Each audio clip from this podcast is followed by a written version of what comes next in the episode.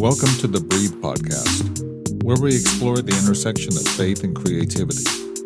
We interview artists from all walks of life to discover how faith plays a role in their art and expression, hoping to encourage you to live a life of creativity and faith. And now, please welcome your co hosts, Derek Engoy, Christian Mendoza, and Kevin Horton.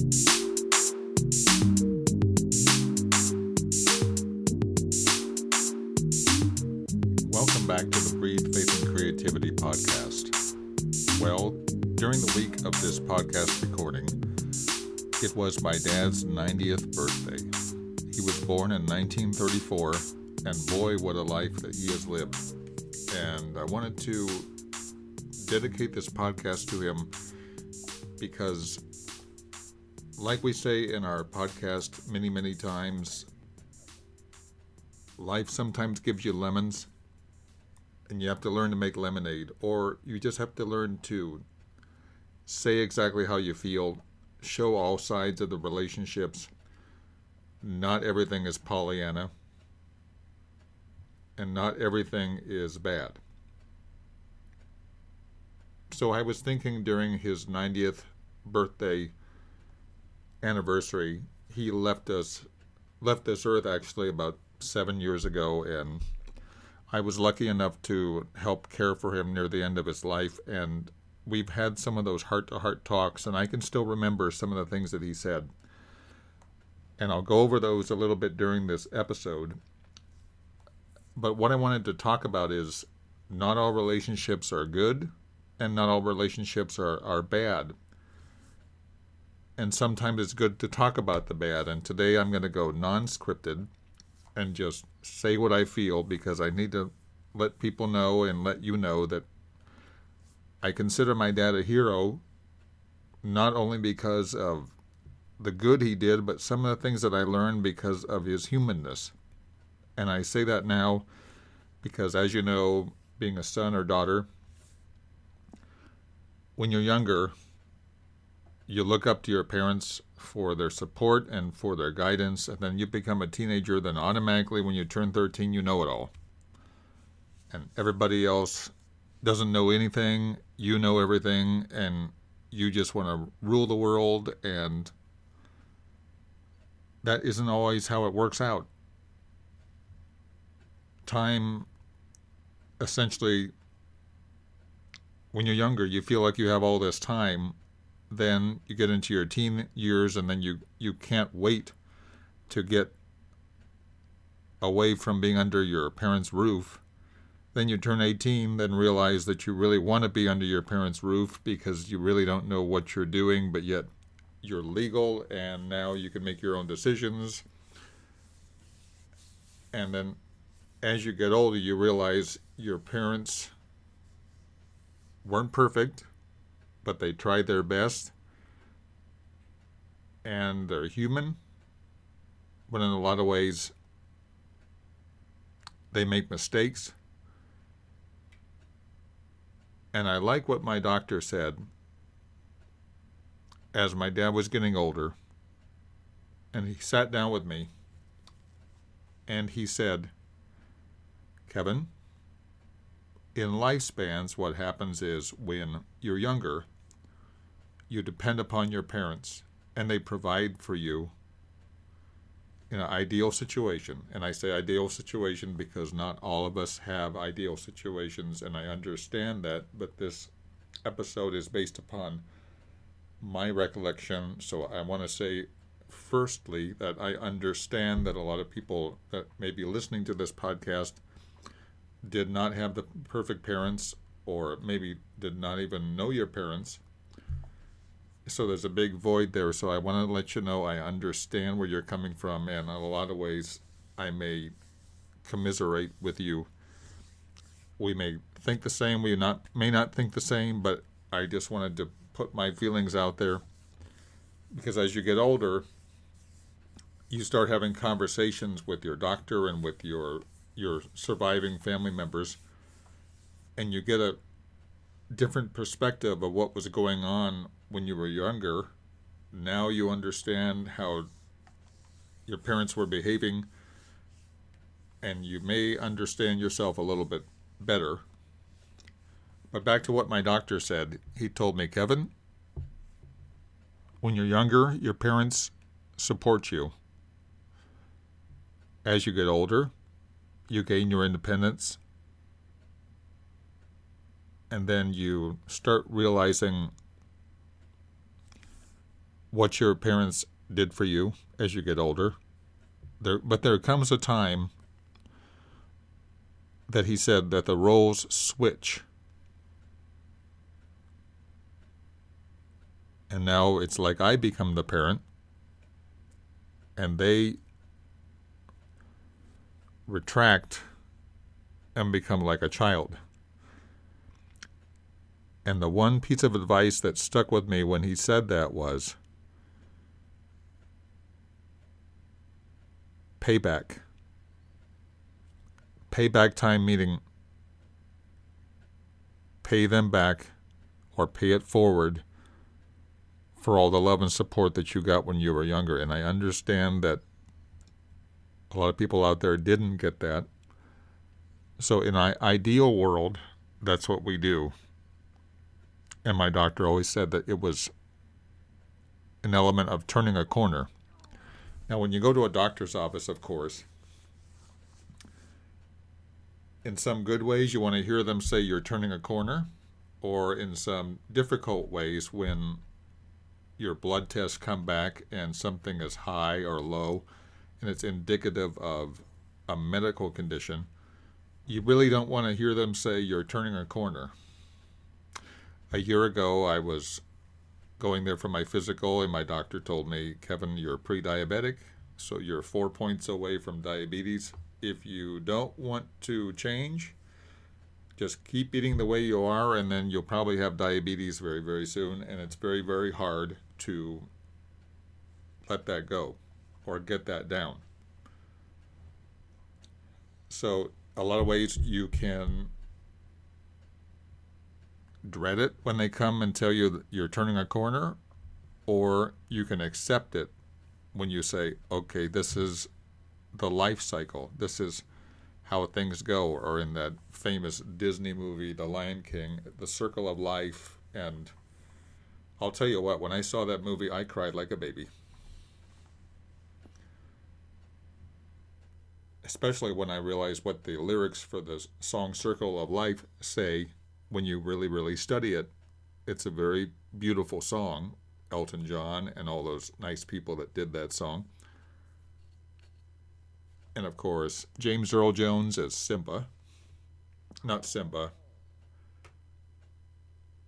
He was the Lion King. Then Simba became the Lion King. And I think about that scene where the monkey is holding up Simba, and Simba is a little, little lion cub and all he's thinking about is how high up he is on the cliff. Then things happen to his father, and he becomes king, and he doesn't know what to do. Then there's that song, I Just Can't Wait to Be King, and he is a little, little lion cub, and they're all laughing at him at the beginning because he's trying to roar, and it sounds like a little meow but as we go along in life, we learn how to do what we need to do. And there's some things in my life that, again, I'm not perfect, and my friends know that I'm not perfect. I've done things wrong, and I've hurt people, and I've made wrong choices. But also on the other side, I have made right choices in some ways. So again, I'm coming on the podcast today on this bonus episode so just to say that a lot of times when I'm down, when I'm out, what do I listen to? Old episodes of this podcast, and I hear myself giving myself advice. And I get done listening to that episode and I say, You should listen to what yourself told you to do, which is blah, blah, blah.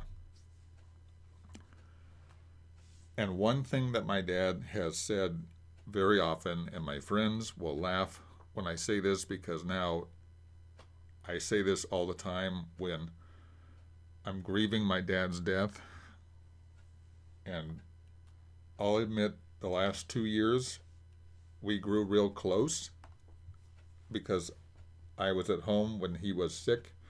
I was right there with him when I could be there, and my brother also helped in the ways that he could because he has a family and he had other responsibilities. So we did the best we could, and in that two in those two years, I had an amazing conversation with my dad that I can think of to this day. That has done something very very special for me. And it's another thing my doctor has mentioned to me, and it's this Kevin, when your parents are gone, don't think about the year they were born or the year they departed this earth. Worry about worry or think about the dash, which is all the memories that you have, good or bad, that you can look back on and learn from. So, as I said, my dad was born in 1934 in a city called Benson, Minnesota. Born to two very loving parents who were loving but distant.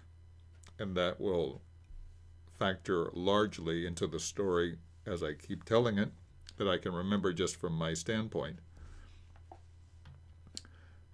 My mom, who also departed this earth in 2015 from COPD, I could remember her always saying, in one way or another, when I was younger,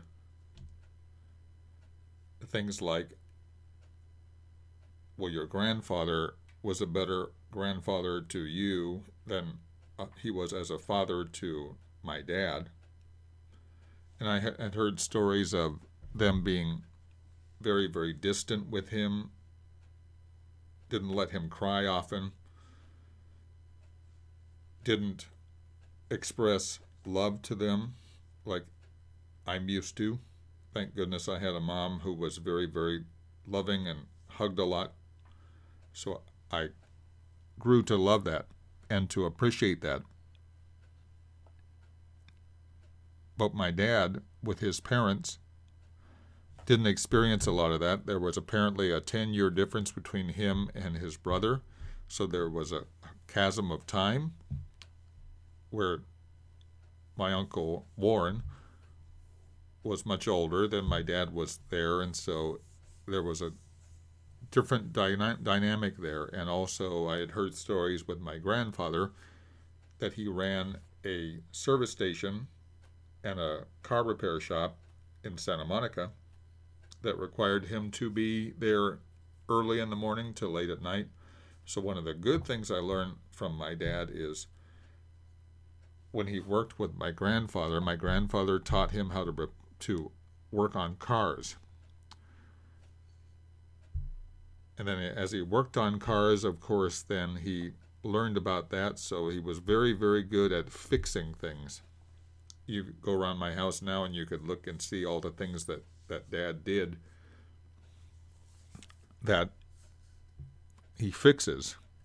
And there was always that person in your household that if anything was broken, he could fix it. He would always say, No, I'll try and fix it first. And my mom in, la- in uh, heaven is laughing because she knew that it would be a losing battle. And then he would, she'd eventually have to call a repairman because my dad couldn't fix it. But that was not very often. He was able to fix a lot of things and a lot of things now around my house that he has done are still holding up. And I'm very, very thankful for that. So he grew up in Santa Monica. His brother became very, very well known as an auto repairman also in Santa Monica. They grew up, as I said, in Santa Monica, California. They attended church at Mount Olive Lutheran Church, which is still around. They started going there in the 40s when the sanctuary that you know it as of today was non existent. Their wedding was the first wedding in the new sanctuary, which was probably in 1963. My mom always said, I don't know why, but your dad picked April 20th, 1963 as our wedding, and it you see in the wedding pictures, it was raining cats and dogs that day. but they were off to Vegas after that. So Mount Olive Lutheran Church was where he attended. I heard also he was a Sunday school teacher during that time or before. So my dad had a foundation in the faith. Then when he got married, probably I would say 30 or 35. No, let's see. He was born in 34, so he was married in 63. So he was 29, I believe. Uh, maybe my mouth, mouth, mouth, maybe my math was off there, but he got married started working with McDonnell Douglas, which was now Boeing. For those of you who know the company now, it was known as McDonnell Douglas. It was aircraft and spacecraft, and they were involved with the Apollo mission. My dad was involved with the Apollo mission. Did something where he submitted a suggestion to McDonnell Douglas, and they picked his su- suggestion and implemented it, and then he found himself being flown to Kennedy Space Center to watch the launch of a rocket. And I have a picture somewhere of his name being placed on microfiche, and either Neil Armstrong or one of the astronauts in the Apollo mission took it up to the moon and placed their name in a capsule on the moon, and a, a facsimile or a copy of that is in the Smithsonian, and I have yet to go see it. But that's something that was really interesting to me. And then in the picture is a signed letter from Wernher von Braun, who ran the space system for NASA. So my dad was involved with a lot of interesting things. But as I mentioned at the beginning of this podcast, he was human and he had a lot of issues that he did not really want to publicly show, especially to the family. And I can remember one time when my mom and my dad were having a not not so frequent argument, and I, as a little kid, was in there, and their solution at that time was always, "Oh, send the kid to their room." And my mom would say, no, they need to know that things are going on. But my dad would, would just separate himself and not talk about, we don't talk about death, we don't talk about sad things, we don't talk about things that are going wrong, we just don't talk about it. And that was the way that he dealt with it. And I can remember being a very feeling person, I wanted to always show my feelings to him, but it was like a block wall. He would not receive it or no. I could I could tell him several times, "Hey, Dad, I love you," and his response was, well, "That's a given." Like a business transaction. Well, that's a given. And often he would tell me, Well, I'm showing my love to you by providing for you. And true, he did. But near the end of his life, I was able to crack that code, so to speak, or crack that egg and let him know that I loved him. And near the end of the life, end of his life, he would take my hand and I would put my hand in his, and we would have heart to heart talk. So this ends up in a good space. But even though it ended up in a good space, grief is a funny thing. It's not a funny thing but it's a thing that you have to live with where when I get in the middle right now of in the throes of grief, I still blame myself for the same things. I felt like, well, was I there enough? Did I do enough? When my dad passed away about a week before he went to the hospital, I was sleeping in the, the living room. He was in the living room. I was about 15 feet from him and I'll never forget the noise, but he fell. And I felt horrible because I was right next to him. And the feeling I had was if only I could have caught him, he may not have fallen to damage his hip, which would have not caused him to have to go to the hospital and then be told that they can't really do anything because he's older and there were a lot of medical situation. And when he fell, he was sitting on the floor, and I can remember this. And it's difficult for me to talk about it, but I'm going to record the podcast just to let you know that that even your podcast hosts here have these issues where they just they wish they could have fixed it.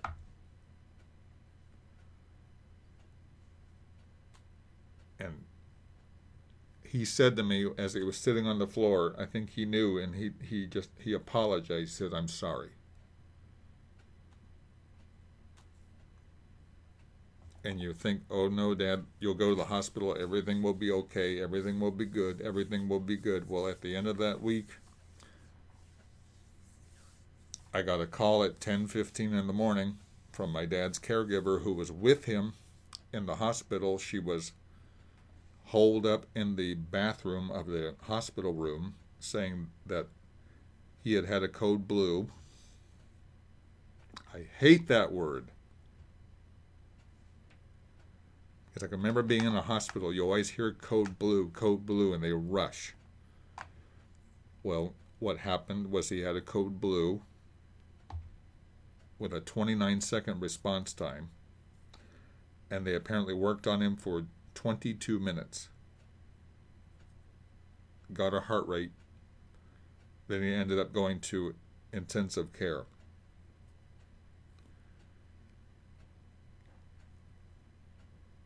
And the next morning at 4:08 in the morning, he departed the earth.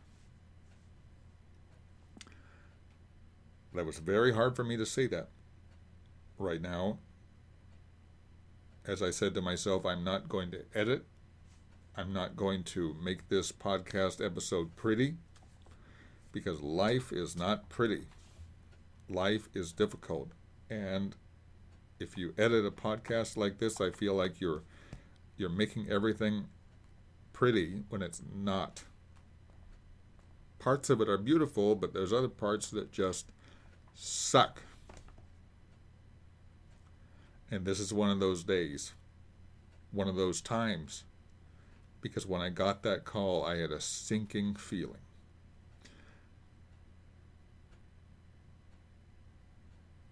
And I felt like an orphan. Because driving to the hospital, I'm thinking, well, what am I going to encounter? What's happening? What's happening with my life now? It's exactly the same feeling I had approximately two years earlier when the rock of my life, my mom, was passing away, but in her situation, it was a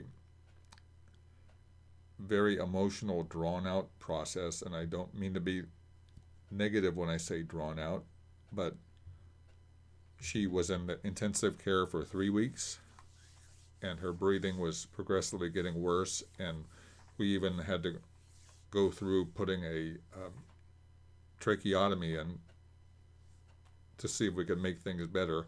And I had a feeling, well, if we get the tracheotomy in, then she would move to a facility and we can go visit her and everything will be fine. And again, there's that Pollyanna thought everything is good, everything is good, everything is good. Well, it wasn't.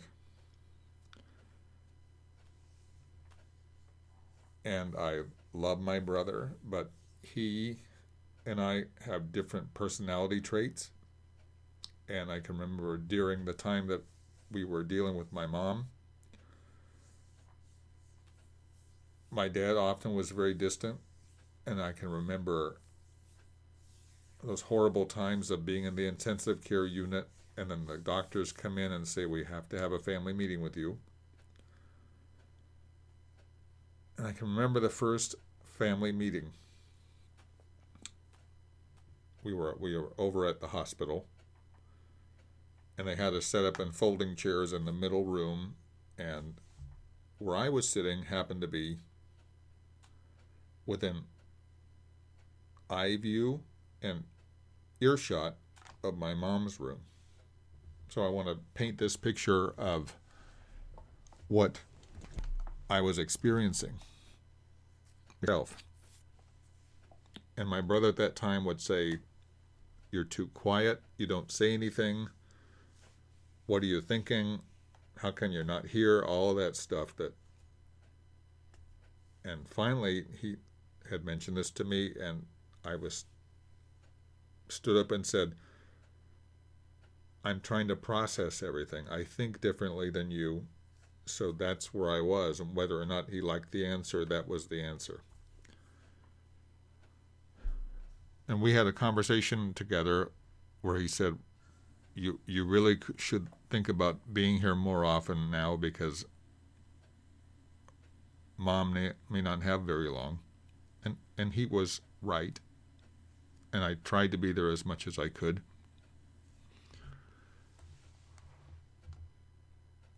So it was determined that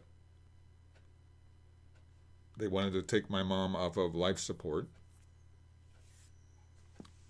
And I can just remember being at the hospital, knowing that this was going to happen around my birthday, nonetheless.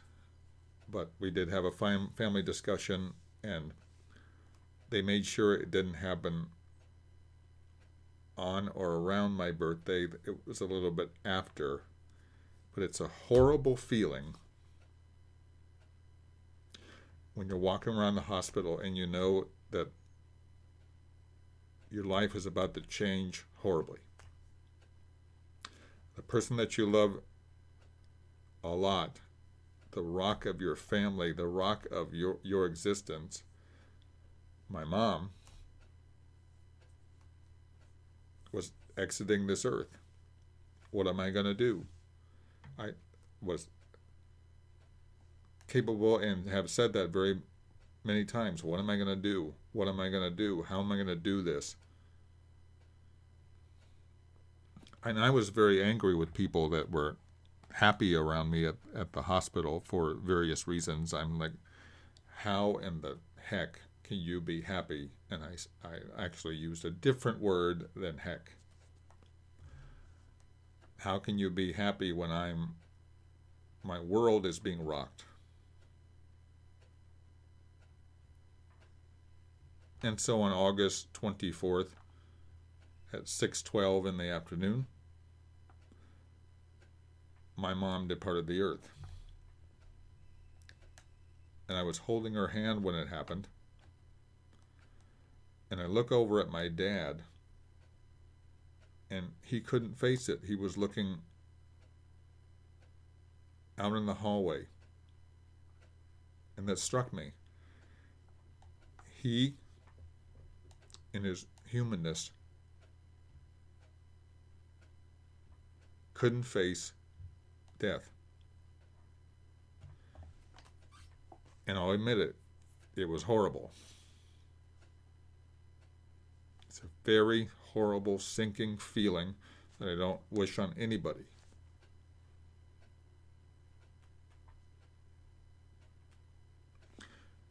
And grief never goes away. Contrary to what Hallmark card tells you, all your other people say, get over it, you know what? You won't. End of story. You won't. You'll learn to live with it but it's going to be always that unwanted relative that will always press the doorbell and, and all of a sudden one day you'll be watching in my case this was what happens. I don't know why there's a connection between this but there is. Whenever i watch a cute dog video or a maybe a baby crying or hear that it triggers memories and I could be okay one time, and then other times I just think about that and I'm off on into griefville. And I call it the guttural cry. horrible guttural cry where you're just heaving a lot and all this emotion is coming out. And it's not a good feeling. So after my mom passed away, I can remember for days after that, my dad would be up at five o'clock in the morning calling all the relatives. So what did I hear all the time? Over and over the same story. The same story of how she left the earth. And I was there and we had not talked about arrangements, so I'll just say this is my opinion. I would recommend everybody to pre-arrange their arrange final arrangements. so it doesn't hurt your family or hit your family like it did our family. We have to go to the funeral home and we talk about that. And then we had to do the respectable thing, and I want to say this right. It was a beautiful thing to do, but it's very, very hard to pick out a casket. And it's just not easy. And the worst things to do after that is to pick out clothing that you know is going to go in the casket and be there forever. And I know that that's a morbid thought, but I told myself today when I was recording this podcast that I was going to talk about it. Talk about all the feelings, talk about maybe my story out there will help somebody else that's going through that and say, grief really sucks. And anybody that tells you that you just need to get over it, you can thank them for their advice, but you need to realize that everybody takes that journey on their own way. And with God's help or your higher power, you'll learn to move on and to do the best you can. But now I can look back at my mom and my dad they were some of the neatest people to be around, my dad.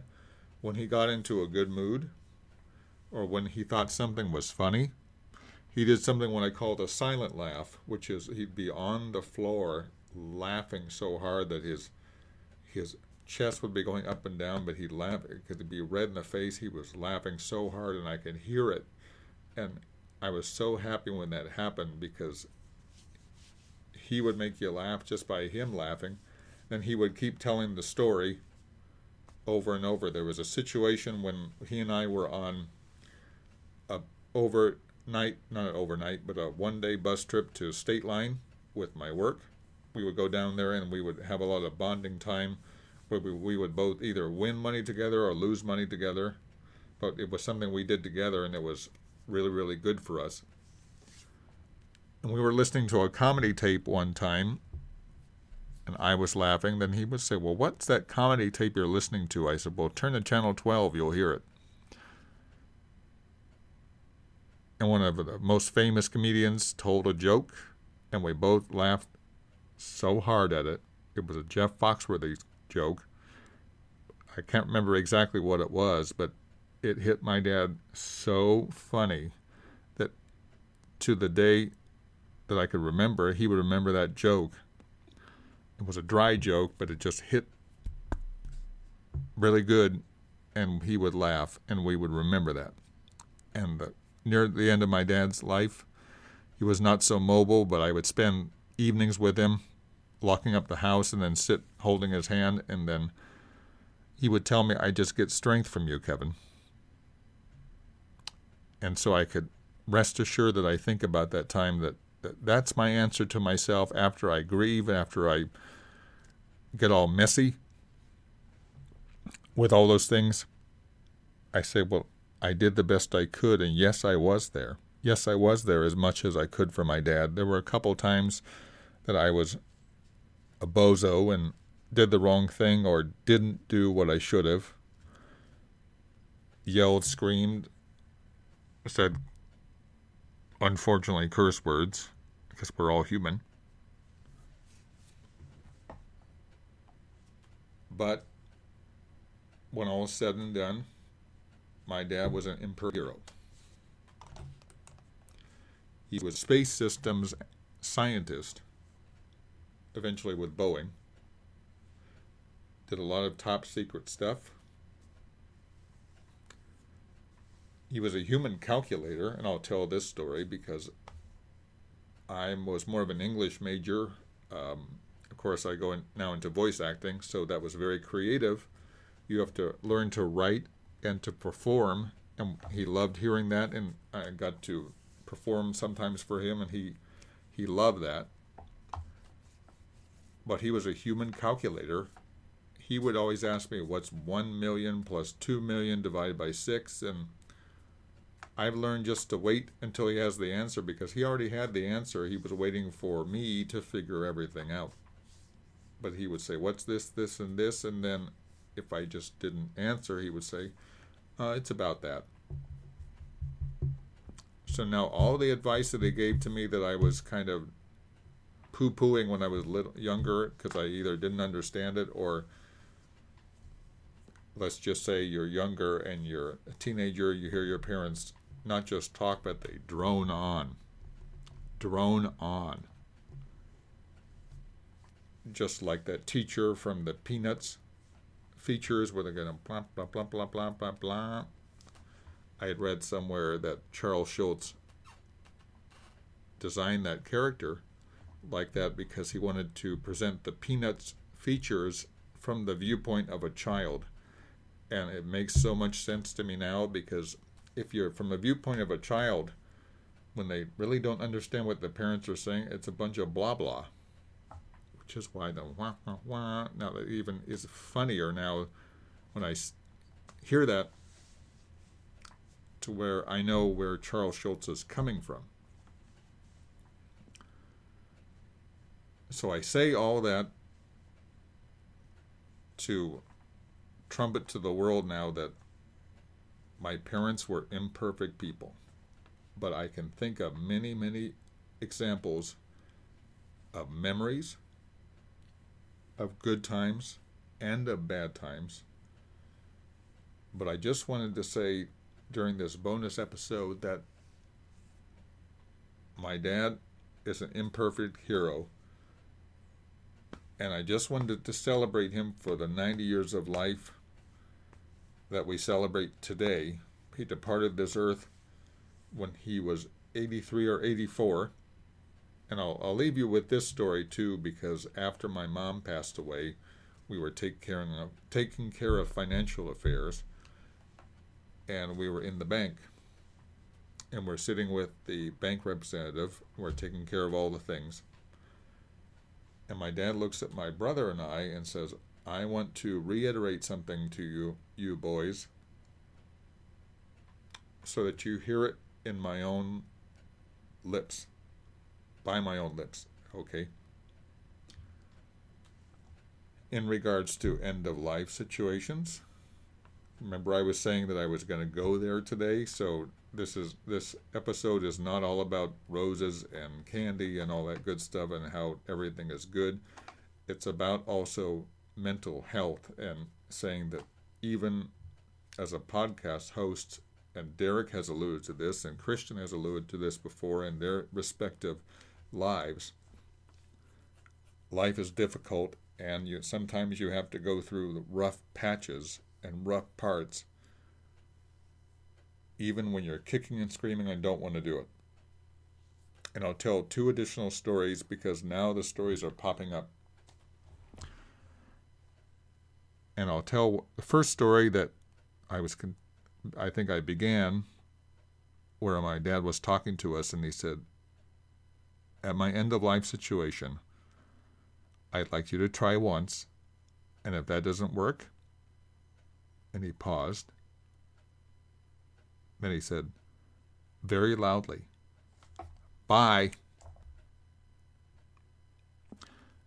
And that voice echoed in my brother's and my mind when we actually had to make that decision.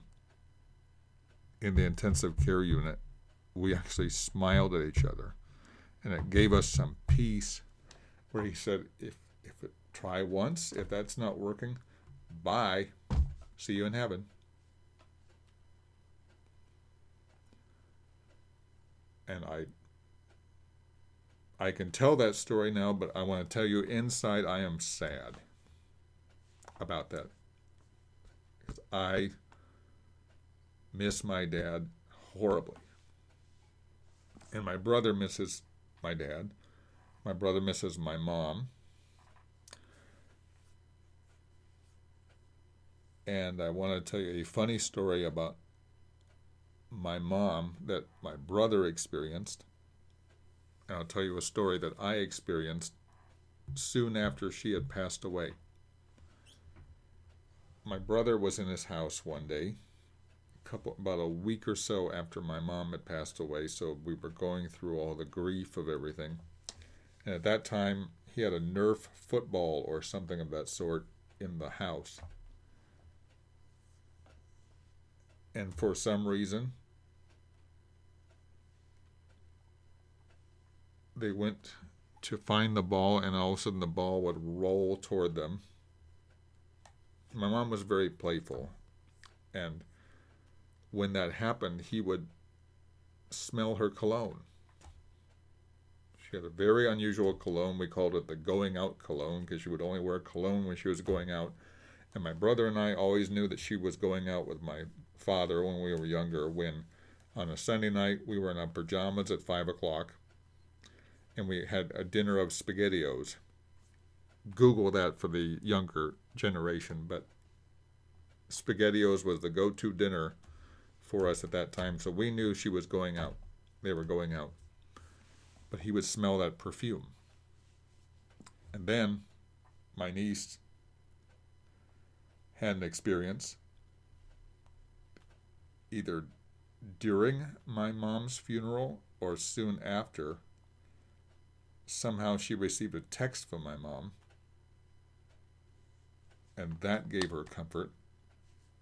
And I had situations with the caregivers from my dad that they would move something in the house, and my mom, of course, would be angry about that, and she would let her presence known be known. And everything calmed down when they said yes, Mrs. Horton sorry that we moved that, and then it would calm down. And then, so I've learned now when I have things going on that I don't understand, I all of a sudden I would just talk to the air and say, Mom, how do I do that? Especially if I'm in the store and I can't find something and I'm going around the store aisles like a like a robot going and I finally just say, Mom, where is it? And I find it. I could go on and on and on and on and on about these stories, but I, I will go on at a different time. But we're coming to the end of the episode. I just want to say again my dad is a human hero to me. And my mom is still my rock. And of course, Jesus Christ is my heavenly rock. So I just wanted to take the mic today and, and tell you some stories from my heart. And thank you for listening. And I want to celebrate again my dad's 90th birthday. And I miss my mom and dad horribly, but I do know they're in heaven. So I am awaiting a reunion when it's my time to go. But until then, my brother and I are rebuilding our friendship and relationship, and it's been beautiful. It's not been easy, and I'm not perfect. My brother's not perfect, but I'm trying our best to do the best we can. And I, I want to leave you with some things as far as encouragements when you feel real, real low. I encourage you to look up a song called Million Pieces by the Newsboys on YouTube. Another good song is God is in Control by Twila Paris. Power of God by the Imperials. It, that's off of their 1985 album, This Year's Model, which was a really good album. Another good album is Free the Fire in Me by the Imperials with the title song. Another good song is In the Promised Land by the Imperials. You could tell I love four part harmony. Anything by the Statler Brothers is good. Anything by the Oak Ridge Boys is good for encouragement, especially their gospel stuff.